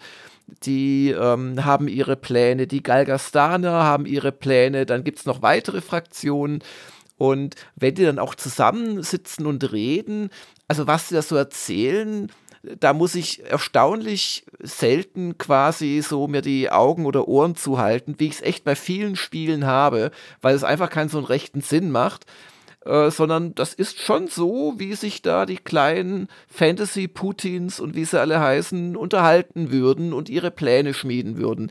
Das gefällt mir sehr gut. Und äh, der Michael hat es ja schon angedeutet, du kannst ja dann auch tatsächlich Entscheidungen treffen und die verändern dann auch den Feldzug und was du erlebst und auch auf welcher Seite du stehst. Und was ja übrigens auch neu ist, das ist ja ins Deutsche übersetzt worden. Das war ja beim vorherigen Remake, glaube ich, nicht der Fall. Und eine 1A-Übersetzung, also man kann der Story auch dadurch leichter folgen, relativ leichter, weil ich finde sie immer noch ein bisschen zu kuddelmuddelig. Aber äh, das ist auch eine Verbesserung. Ja, wie, wie gefällt dir das so von der Geschichte hier, Michael? Also es ist schon wirklich so, eine gewisse Ernsthaftigkeit und auch die Entscheidungen, die du treffen musst. Das sind schon Sachen, wo du wirklich überlegen musst. Also äh, diese eine Geschichte, gerade am Ende vom Kapitel 1, ich will jetzt nicht großartig spoilern, aber der Weg, den du nimmst, wenn du eine emotional schlechte Entscheidung triffst, wird halt der lawful, der gesetzestreue Weg. Also du hältst dich an das Gesetz sozusagen, das ist aber die schlechteste mögliche emotionale Entscheidung. Also du folgst dem, dem Ruf deines Barons sozusagen. Das ist keine gute Idee. aber ja, also das stellt sich später raus. Aber du kannst es auch korrigieren, indem du halt dann wieder am Ende vom Kapitel 2 wieder eine Entscheidung triffst und dann nochmal eine. Also ich finde das großartig da gebe ich Jörg absolut recht. Also es ist keine Kinderstory, das ist, sondern das ist halt wirklich Gravitas, also wirklich so ein bisschen mit Gewicht. Fällst du da jetzt dieselben Entscheidungen wie vor rund einem Jahrzehnt oder hast du die schon alle vergessen? Ich, ich muss ehrlich sagen, also jetzt nach, nach 10, 20 Jahren, da weiß ich jetzt nicht mehr genau, was ich damals gesagt habe. Aber ich treffe halt meine Entscheidung und dann gucke ich halt, wie es weitergeht. Aber äh, das ist ja auch äh, großartig. Also auch wie gesagt, dass die, die Figuren, die du, du kannst ja äh, ganz normal in jeder, in jeder Stadt sozusagen Leute anheuern. Also deine Truppe wird relativ schnell viel größer, wenn du es nur die Kleingeld hast. Also die Söldner kosten alle ganz normal Geld, fangen alle mit Level 1 an aber du kannst relativ schnell diese Figuren da äh, ranzüchten. Du kannst ja auch während der Missionen, äh, es gibt ja diese Skills, kannst du ja andere Leute davon überzeugen, dass sie bei dir mitmachen oder Tiere anheuern. Da, da, arbeite ich noch dran. Meine Überredungskünste lassen noch zu wünschen übrig. Aber bei dir klappt das ab und zu. Du bist der Überzeugende. Das klappt ab und zu. Das Problem ist, das Problem ist, du musst natürlich dann immer das Gegenüber quasi erst niederknüppeln, ja. bis dann nur zwei, zwei, drei Hitpoints, Hitpoints übrig sind. Und dann gehst du da hin und sagst du, also du hast jetzt die Wahl, stirbst du durch meinen nächsten Schwertschlag oder du schließt dich mir an. Das ist halt auch so ein Punkt.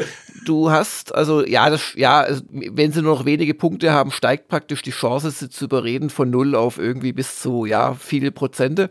Aber du musst ja auch ähm, quasi die richtige Überredungskunst, was wiederum ein Skill ist, beherrschen. Das heißt, viele können rekrutieren, damit kann man menschliche Gegner auf seine Seite bringen, aber nicht jeder kann Feenwesen zu sich bringen und so weiter und so fort. Mir ist es zum Beispiel gelungen, eine Untote quasi in mein Team zu holen und, und solche Geschichten. Also das ist wirklich schöne, schöne Sachen, die da möglich sind. Und dann hast du so versehentlich geheilt und ouch. ja, ich habe dann, es ist, äh, genau, nein, die, die, hat die Schlacht ja. nicht überlebt, aber es lag nicht an mir, die ist einfach umgebracht worden dann.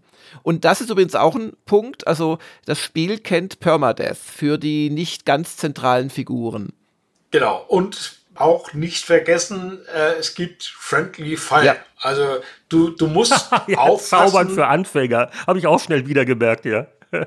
wenn du zauberst oder wenn du mit dem Bogen schießt oder mit der, ganz schlimm sind diese Dinge, diese Armbrüste. Ja, genau, genau. Bogen ist ja gut, weil der im Winkel schießen kann, aber die Armbrust ist wie so, genau. ein, wie so ein Zauberspruch und wenn du da nicht auf einer Erhebung stehst, auch sehr wichtig, das Terrain. Ja, ja. Das geht gerade durch und wenn da einer von deinen Leuten im Weg steht, dann kriegt der das ab. Großartig. Das habe ich auch schnell wieder gemerkt. Also da habe ich auch äh, meine Aufmerksamkeit äh, jetzt verbessert im Laufe der Spielstunden. Ja, aber es ist ein, ein, also von der, von der ganzen Anlage her hat sich nichts geändert. Es ist schon ein komplexes Monstrum, dieses Spiel, aber eines, wo ich finde, dass du auch belohnt wirst. Wir können aber vielleicht mal zu den Neuerungen kommen. Heinrich hat schon eine angesprochen oder sogar zwei indirekt. Zum einen ähm, hast du wirklich umfangreiche Glossare und Nachschlagemöglichkeiten da weiß ich jetzt ehrlich gesagt nicht mehr, was davon schon 2010 drin war, vielleicht das ein oder andere auch schon, aber du hast halt wirklich die Möglichkeit, jeden Charakter nachzuschlagen. Und wenn sich da was ändert, wenn du neue Informationen über den hast, dann wird das da auch angepasst und so weiter. Das ist schon mal sehr gut.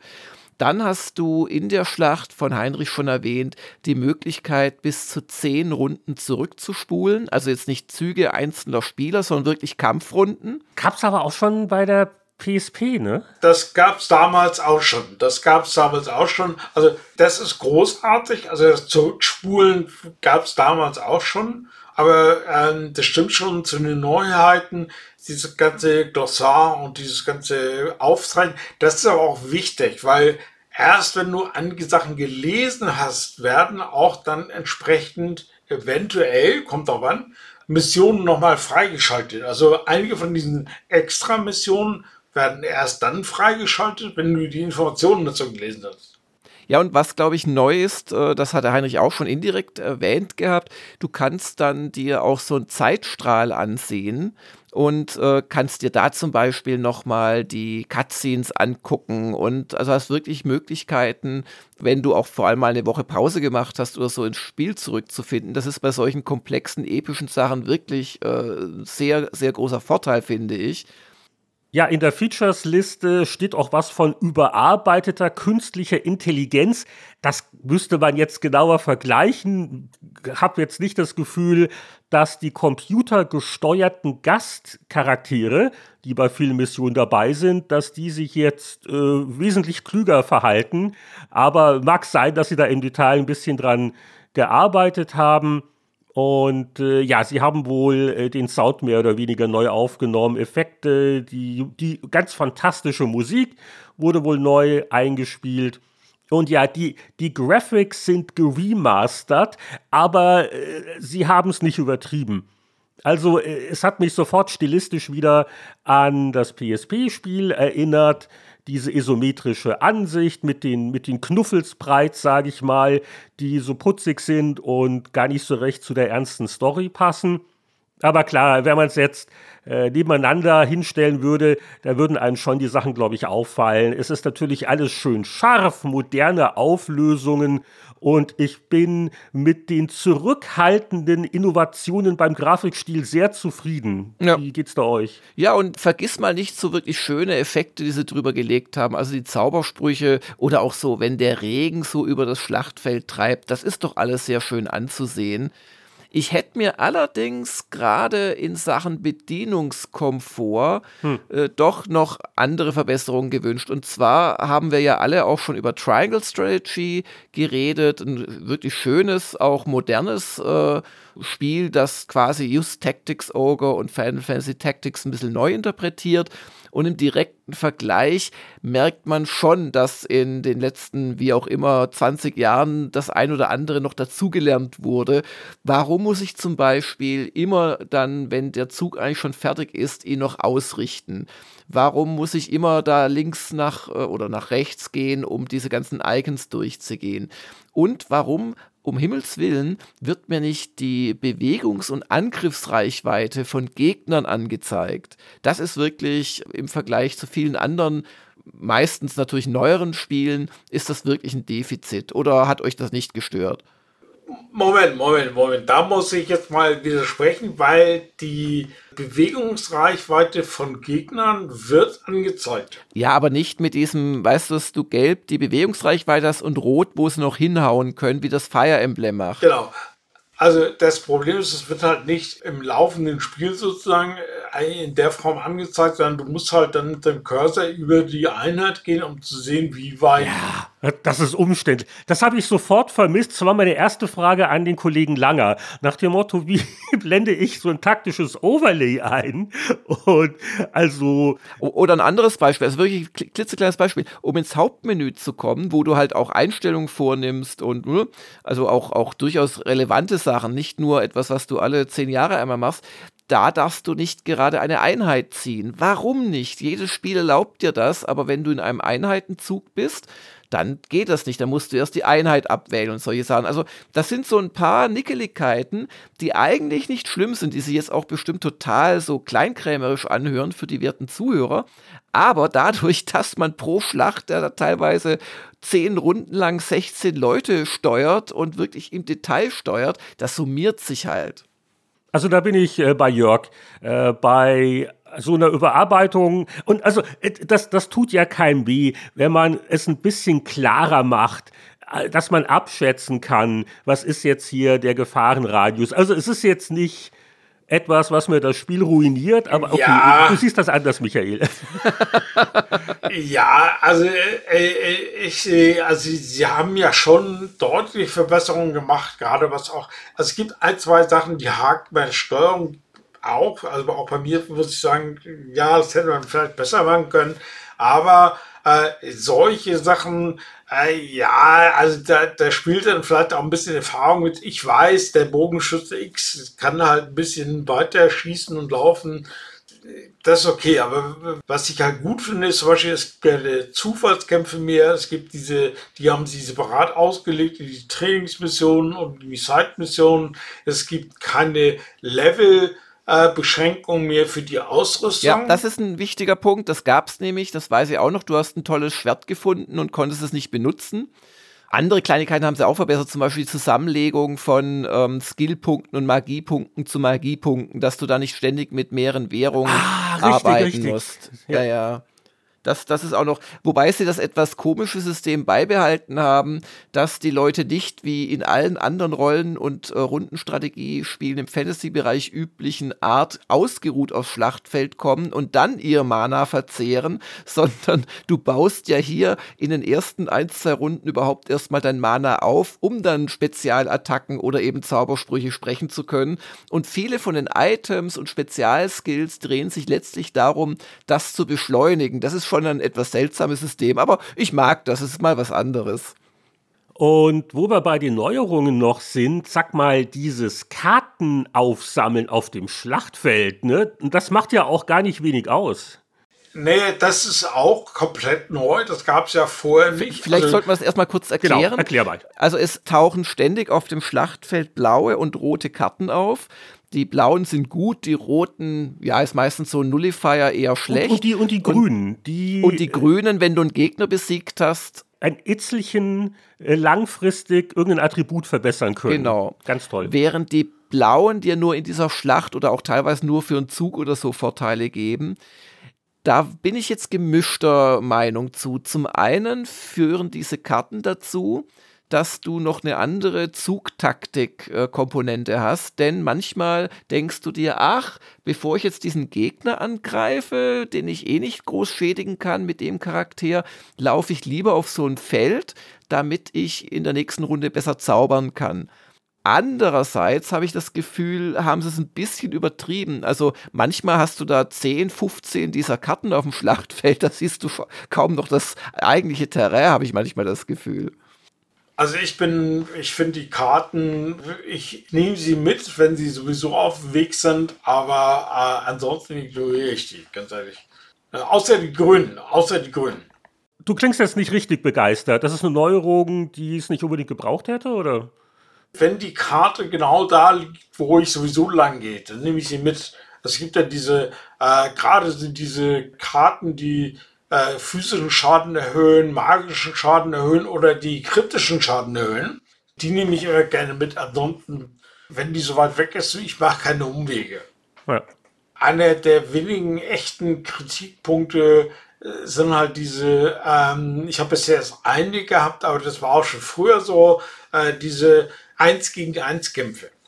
Da habe ich so ein bisschen das Gefühl, da versagt die Taktik. Das hängt halt wirklich ein bisschen davon ab, wie ist der andere sozusagen, was macht der andere gerade.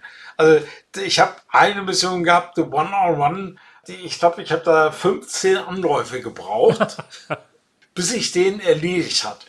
Und das war eher, eher Glück. Ich hatte auch einen Kampf relativ früh gegen diesen äh, Nekromancer, da war ich wirklich, also da, das ist, war, also auf den allerletzten Zug habe ich es geschafft, ihn zu besiegen, um drei Hitpoints, die ich mehr hatte äh, beim Schaden machen als seine Restlebensenergie. Hätte ich es nicht geschafft, wären wir zumindest zwei oder drei Charaktere abgenippelt, weil, das haben wir auch noch nicht erwähnt, es gibt ja den Permadeath, aber du hast immer drei Runden Zeit, die Figur noch zu retten mit einer anderen. Aber das ist auch gar nicht so leicht, teilweise überhaupt hinzukommen. Ja, und, du musst das, das Ding jetzt halt ausgerüstet haben. Wie, du warst vorher nicht einkaufen. Und du musst diesen, diesen sauteuren, 1000 Goldstücke teuren Dingens da haben, also am Anfang vor allem sauteuren. Also, ja, ist nichts für die absoluten Einsteiger. Na gut, aber das hängt natürlich auch ein bisschen, also das ist, glaube ich, äh, wichtig für Rekruten aus, aus der Story. Also, dass die, die anderen, ganz ehrlich, also die Söldner, die du im Shop kaufen kannst, mein Gott, äh, ich glaube, du hast mittlerweile Platz für 100 verschiedene Charaktere in deinem Booster. Du kannst immer maximal, je nach Szenario, maximal 12 mitnehmen aber äh, aus 100 auswählen. Also, mein Gott. Niemand ist unersetzlich. ja, du kannst ja auch fünf Kampfgruppen haben, zu je, glaube ich, zwölf Leuten, die du quasi voreinstellst, dass du aus deinem reichen Fundus die eher eine Fernkämpfer, eher eine magische, eher eine verteidigende machst und so weiter. Ja. Das finde ich aber super, weil ähm, da muss ich ganz ehrlich sagen, also ich habe eine gewisse Bindung zu meinen Charakteren. Ich habe so eine Handvoll von Figuren, die ich halt mitnehme und die ich halt überall mit hinnehme und die dann auch entsprechend die Klassen dann, ähm, die ich dann auch mit verschiedenen Klassen ausrüste, sozusagen, dass die überall ein bisschen gut sind, obwohl mittlerweile, äh, also je weiter ich voranschreite, desto mehr konzentriere ich die. Also das hängt natürlich auch ein bisschen davon ab, dass du diese, diese Waffenskills hast. Also je nachdem, was du für einen Charakter hast. Ritter beispielsweise, der diese Autofunktion hat, diese Auto, diese Phalanx, dass er halt ein bisschen besser geschützt wird und die außen um ihn rum. Der kann aber zum Beispiel ein Breitschwert schwingen oder ein Hammer und je nachdem, welches er, welche benutzt, welche Waffe, gibt es ja so einen Sonderskill. Der wird ab Level 10 wird der freigeschaltet. Damit machen die natürlich besonders viel Schaden. Und dann wird dann später noch mehr Sachen werden freigeschaltet. Also ich habe meine Party mittlerweile so aufgebaut, dass sie alle sich spezialisieren auf eine Sache, die, die sie besonders gut können.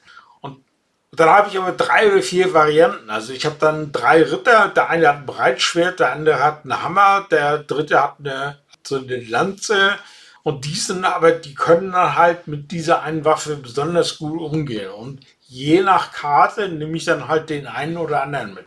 Ja, es ist ja langfristig auch äh, total faszinierend, was es dann noch für Möglichkeiten gibt, auch die Klassen zu wechseln. Ähm, da kommt ja immer noch mehr dazu, hängt ja auch wieder von der Gesinnung teilweise ab. Mhm. Und äh, ich wollte nur noch einen Satz gesagt haben. Jörg hat natürlich recht, wenn er meint, also äh, das kann schon an die Substanz gehen, so eine lange Schlacht und die Einheiten, bis sie erstmal näher kommen. Dann auch wenn der Schlagabtausch beginnt. Ich habe das Gefühl, im Vergleich zu einem modernen Fire Emblem, äh, die machen auch nicht alle so viel Schaden und dann jeder heilt wieder. Also es, es dauert ja, auch, ja, bis mal überhaupt einer ja, zu Boden geht und so weiter und so fort. Aber die Befriedigung, wenn du es schaffst, dieses Hochgefühl, wenn du die knifflige Schlacht gewonnen hast, die ist doch sehr, sehr schön, oder? Ja, aber, aber, aber genau deswegen werden halt später diese Waffenskills entsprechend wichtiger, weil ich habe ein, zwei Charaktere, äh, die machen mit ihrem normalen Kampfmodus sozusagen auch nur den Standardschaden, das ist relativ wenig. Aber wenn sie dann mal so weit sind, dass sie diesen Sonderschlag ausführen können, dann machen die auch einen One-Shot. Also dann hauen die mhm. einmal drauf, dann ist der andere weg. Also das habe ich schon ein paar Mal gehabt. Das ist auch sehr, sehr nützlich. Wir müssen noch ein bisschen über die Schlachtfelddarstellung reden. So im Prinzip hat sich ja nicht wahnsinnig viel geändert. Also es ist ein bisschen schärfer und hübscher geworden, aber du hast standardmäßig diese isometrische Ansicht mit äh, drei Zoom-Stufen, ähm, kann aber schnell ein Kuddelmuddel werden. Also wenn da so, so ein Dutzend Einheiten sich alle so auf den Füßen stehen. Zum Glück gibt es aber auch eine Vogelperspektive, also so eine Kartenansicht und die ist zum Zielen sehr hilfreich. Und was sie jetzt nicht standardmäßig haben, aber was man sich im Optionsmenü so einstellen kann, was ich jedem empfehlen würde, ist, dass in dem Moment, äh, wo du halt zielst, dass dann automatisch von der isometrischen auf die Kartenansicht umgeschaltet wird. Also das hat mir so den Anfangsfrust wieder ein bisschen vertrieben einfach die, die Übersicht zu behalten. Und da fühle ich mich jetzt ganz tapfer. Ich habe es also wirklich gespielt auf einer Switch Lite. Äh, also wir brauchten jetzt doch noch eine Zweit-Switch im Haushalt. Und äh, ich warte seit Jahren auf die Switch 2 und die kommt und kommt nicht. Also das war jetzt hier die, die einfachste Lösung. Und ich hatte ein bisschen Angst gehabt äh, mit dem etwas kleineren Display, aber das spielt sich super. Nur so bei den ich sag mal so bei den Ausrüstungssachen, äh, da ist es schon vom User Interface her sehr kleinteilig. Also immer noch spielbar, aber da hätten sie ein bisschen mehr noch dran arbeiten können. Aber im Großen und Ganzen, also wie gesagt, wer da äh, zu Beginn ein bisschen am Fluchen ist, nach dem Motto, ich blick nicht durch, nicht vergessen, dass es diese Kartenübersicht, Ansicht gibt. Auch die hat drei Zoom-Stufen. Ja, das ist einfach eine, eine Vogelperspektive. Und sie machen freundlicherweise dann den Trick, den natürlich auch andere solche Spiele machen, zuletzt wiederum auch Triangle Strategy, dass sie die Charaktere jetzt nicht nur vom Kopf zeigen, so à la Micropro Soccer, sondern dass sie äh, die halt kippen, damit du sie immer noch gut erkennen kannst. Obwohl du ja eigentlich platt von oben drauf guckst. Ich meine, das ist einer der wenigen Kritikpunkte, die ich habe, sozusagen also jede Figur, die du aufsammelst oder die du mitnimmst oder die da ist, die haben ja alle Namen. Also ich habe mittlerweile bei zwölf eigenen in der Truppe plus dann vielleicht 50, die auf der Reservebank liegen.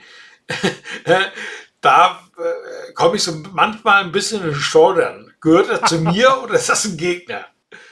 Weil die teilweise die Figuren, die kleinen, sehen ja identisch aus. Ah, das ist ja der wichtigste Tipp von allen. Da habe ich nämlich auch im ersten Moment wieder geflucht. Genau, das Auseinanderhalten auf dem Schlachtfeld. Und auch das ist eine Sache, wo es mich wundert, dass das nicht standardmäßig aktiviert ist.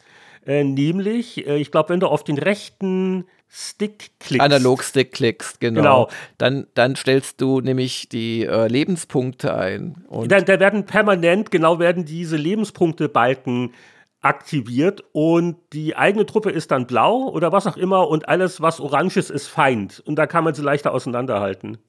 Ja, das ist super hilfreich. Also äh, da habe ich schon manchmal so ist der Alfredo, ist das jetzt einer von meinen oder einer von den anderen? ja, ich weiß, ich habe genau das Problem gehabt. Du erkennst übrigens auch noch an dem Banner, das hinter ihrem Porträt zu sehen ist, aber das ist halt auch nicht so wahnsinnig auffällig. Und dann hast du ein hellbraunes und ein braunes und die hellbraunen sind deine, ja. aber das sind so Sachen, das verstehe ich nicht. Das muss ihnen doch auffallen beim Playtesting. Und das ist ja jetzt auch nicht, sie verschenken es ja nicht, ist ja jetzt nicht so billig. Und warum kann man da nicht eine Option haben, keine Ahnung, dass äh, alle Feinde haben so einen roten Rahmen um das Breit. Kann man ja optional machen. Äh, da hätte man mehr tun können, ähnlich wie das Overlay für die Zugreichweite. Und ähm, ja, also sie haben so ein paar sehr wichtige, hilfreiche Funktionen, die man aber erstmal finden muss in dem Dickicht und aktivieren muss, ähm, damit sich das geschmeidig spielt. Ja, aber da merkt man halt, der grundlegend ist der Titel halt 30 Jahre alt. Also du, du, merkst da schon von der Konzentration her, sie sind halt nicht so tief in die Mechanik reingegangen, um halt solche Sachen zu ändern. Es ist halt ein bisschen schwieriger. Das haben wir früher mit Begeisterung gespielt. Äh, ja, gut, genau. Da kann man jetzt lang drüber diskutieren. Du hast natürlich recht. Sie verkaufen das nicht als Taktik, Ogre, keine Ahnung, was für ein Serienteil das jetzt wäre, mit einer neuen Nummer, sondern Reborn im Sinne von, äh, das ist das alte Spiel halt geremastert. Aber äh, ja, also man nimmt ja nichts weg, wenn man, wenn man solche Optionen einbaut. Sie haben ja auch einige Optionen drin, die im ursprünglichen Spiel nicht waren, die es einfach ein bisschen komfortabler machen, ein bisschen übersichtlicher machen. Und gerade bei so einem zeitintensiven Spiel ist das eigentlich eine Sache, die ich heutzutage erwarten würde. Ja, aber jetzt haben wir dann auch wieder genug gelästert, glaube ich, weil das Geremasterte schon auch dazu führt, dass es heute noch spielbar ist. Die äh, Grafik ist, wie ich finde, echt schön, halt immer noch im alten Pixel-Stil, aber schon ein bisschen äh, modernisiert. Du kannst eigentlich immer alles gut erkennen, mit Lebensbalken sogar, wem der jeweilige Held gehört.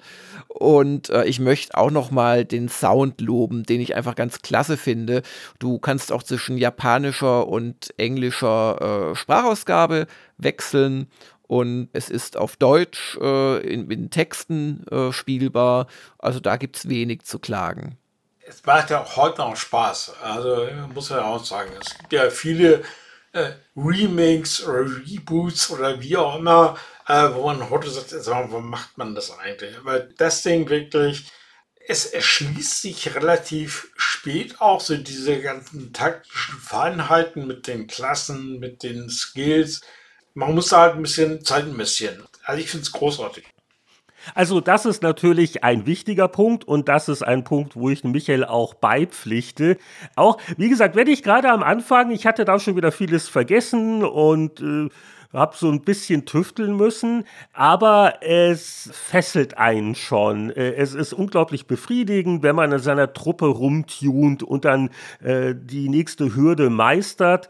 Und dieses Steuern auf dem Schlachtfeld, die äh, Fülle an taktischen Möglichkeiten, genau. Also man muss es schon ernst nehmen, äh, das Spiel. Und es ist sicher nichts für mal zehn Minuten zwischendurch. Aber wenn man sich darauf einlässt, ja, also absolut immer noch äh, gut spielbar mit äh, schönen Verbesserungen und vor allen Dingen so dieser, diese Suchtspirale, die es halt immer noch hat, mit äh, Truppe ausbauen und dann äh, überlegen, okay, der nächste Kampf, die nächsten Gegner, wie, mit welcher äh, Personalkonfiguration gehe ich da am besten ran?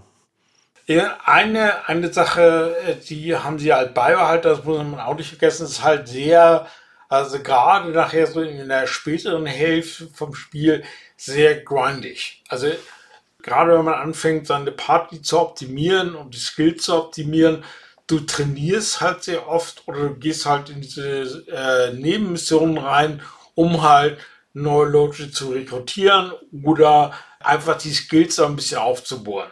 Weil an den Leveln an sich kannst du ja nicht mehr, du kommst ja nicht mehr weiter. Ja, also storymäßig gibt es den Cap und dann gibt es halt noch diese Bonus-Dinge, die du beim nächsten Mal verwenden kannst, bei, oder im nächsten Kapitel, also Chapter 3, Kapitel 3 ist Level Cap 20, darüber gehst du nicht hinaus. Aber du kannst halt die Skills verbessern. Und das ist halt sehr mühsam, sehr grindig. Ich merke es halt, also ich wechsle gerade zum Beispiel relativ viele von meinen herkömmlichen Figuren aus gegen diese komischen Typen mit den Flügeln, die auch, äh, die haben eine größere Bewegungsreichweite. Ja, und dann habe ich halt nicht den Ritter, den normalen Menschen, der halt dann fünf Felder gehen kann, sondern ich habe den mit Flügeln, der kann halt nicht nur acht Felder gehen, sondern der kann auch Höhenunterschiede. In die Vertikale. Genau. Ja, ja, ja.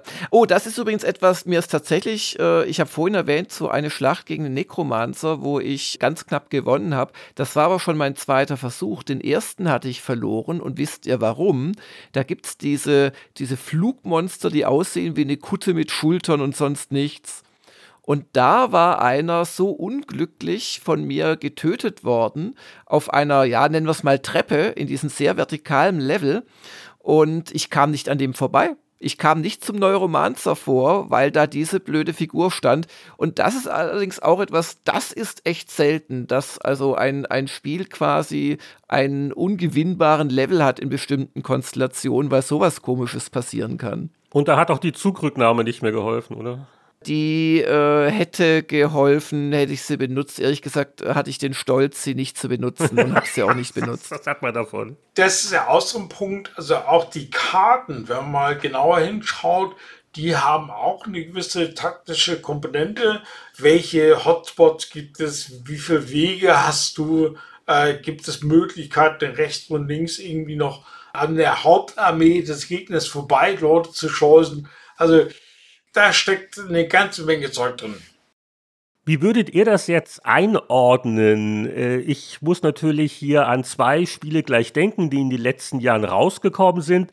Relativ aktuell ist immer noch Triangle Strategy und äh, natürlich so der Goldstandard äh, auf der Switch Fire Emblem Three Houses und für mich wäre immer noch Three Houses die Nummer eins in dieser Rangliste.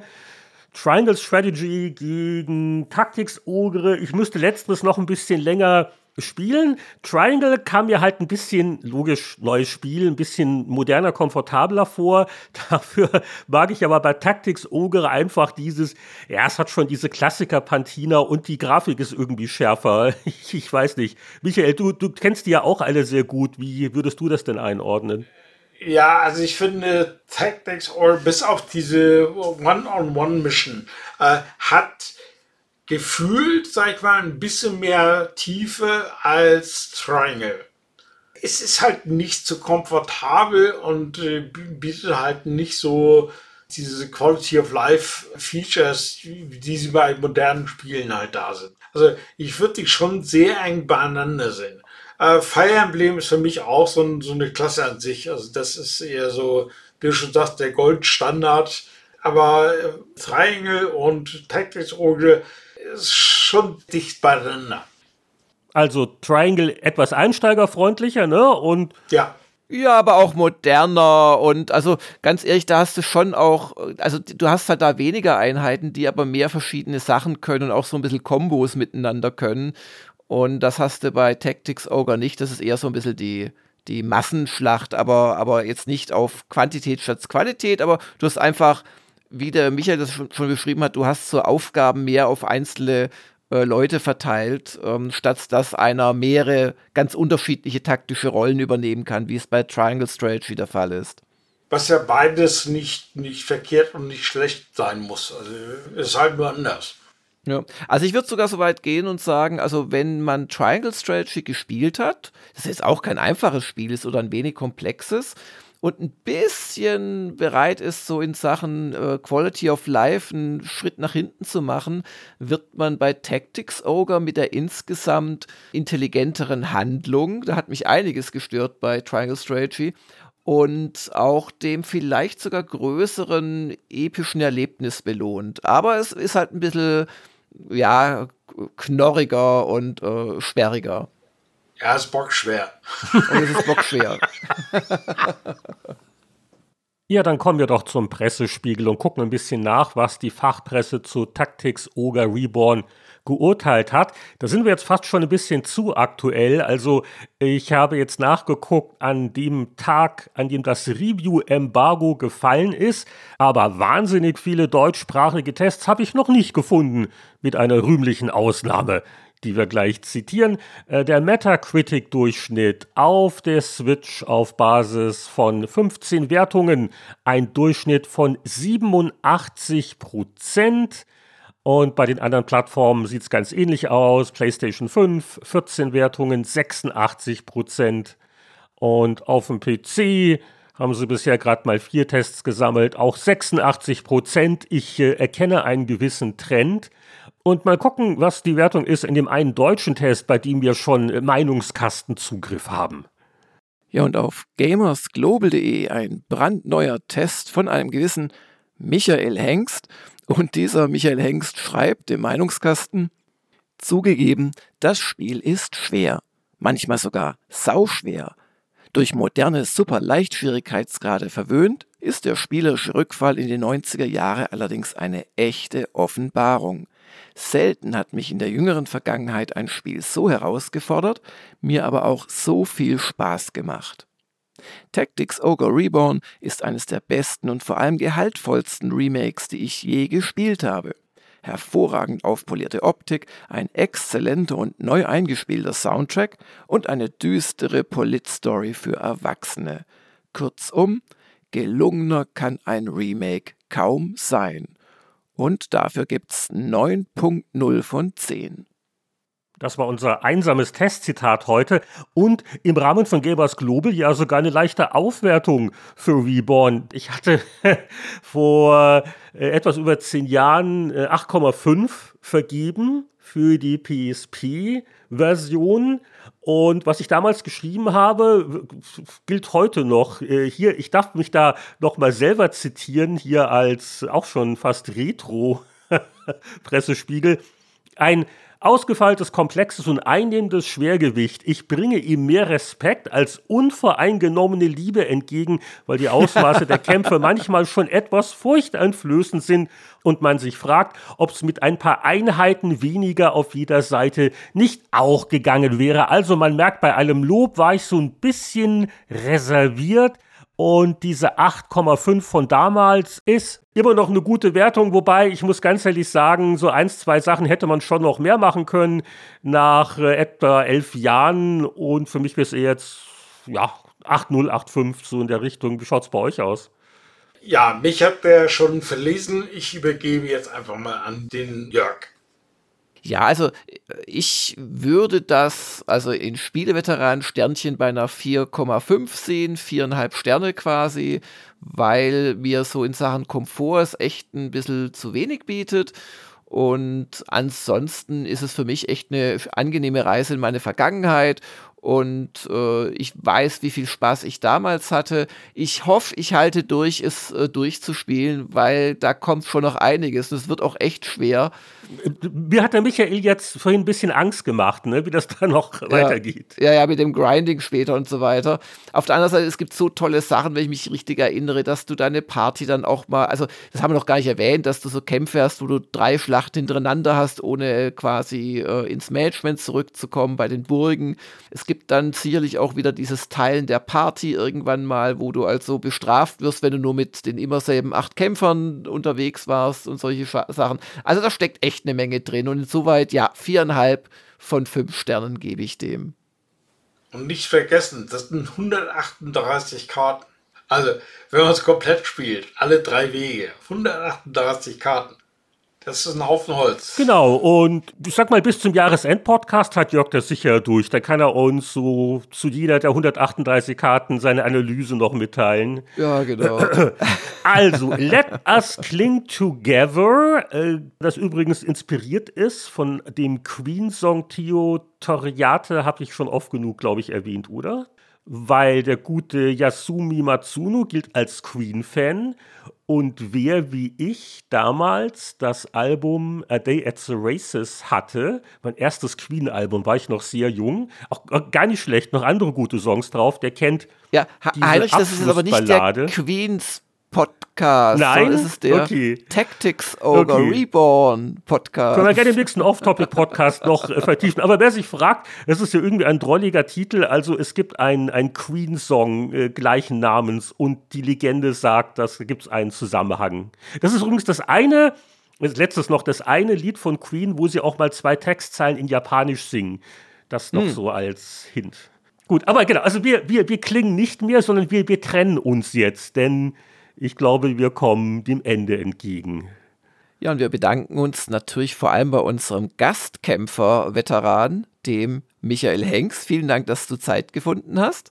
Ja, vielen Dank, dass ihr mich eingeladen habt und ich werde auch dann gleich mich ranmachen und hoffentlich Kapitel 4 erreichen. Und unser Schlachtruf zum Abschied lautet wie immer. Oh, pass auf, ich, nee, ich, ich gebe es vor, weil ich gerade den Queen-Song gesprochen habe. Okay, kriege ich das hin? Tschüss. Das war die Kurzversion. Ich kann es auch noch länger machen. Aber wir, wir, wir haben doch dieses Singen eingestellt. Und jetzt machen wir genau. so zwei, drei Töne, mache ich ja immer gerne. Doch Michael zuliebe, der, der, der liebt das so sehr. Komm. Ich, nein, ich sing, ich sing jetzt hier garantiert nicht. Man nennt mich nicht umsonst den Schlechter von Golgo Ja, aber der Schlechte, der singt doch auch unter der Dusche. Der singt überhaupt nicht unter der Dusche.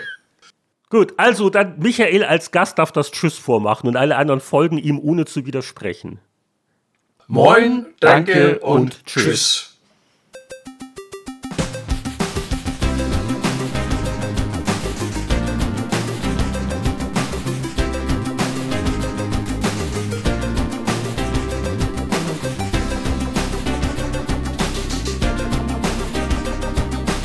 Keine Schlacht ist zu hart, keine Taktik ist zu ogrig. Wir bedanken uns bei Michael Hengst, der heute mit dabei war beim 294. Spieleveteranen-Podcast und unserem Schwerpunktthema Tactics Oga Reborn. Let us cling together. Wir hoffen, dass der Spieleveteranen-Podcast sich möglichst lange in euren Podcast-Feeds festhalten wird und äh, freuen uns natürlich über jeden, der uns bei der Produktion dieses werbefreien Formates unterstützt. Unsere Kampagne läuft auf patreon.com slash Spieleveteranen. Jeder kleine Betrag hilft und wer 5 Dollar im Monat springen lässt, kommt in den vollen Genuss unserer zusätzlichen Content-Fluten. Dann gibt es jede Woche eine neue Spieleveteranen-Episode. Zum Abschied wie immer der namentliche Gruß an unsere Mäzen-Unterstützungshelden Christian Kohlheim, Markus Werner, Jumper, Marc-Alexander Grundke, Luda Görtmüller, Mario Stritzelberger, Alexander Schulz, Tobias Navarra, Gronk, Christian Timmer, Andreas Wander, Peter Verdi, Heinrich von Weinau, Donkey Kong, Hans-Peter Krüger, Oliver Reynolds, Patrick Grosse, Matthias Faut, Rainer Pielmann, Julian, Frank Ridders, Daniel Frödert und Florian Zimmermann. Bis zum nächsten Mal alles Gute. Wir hören uns wieder beim Spieleveteranen Podcast.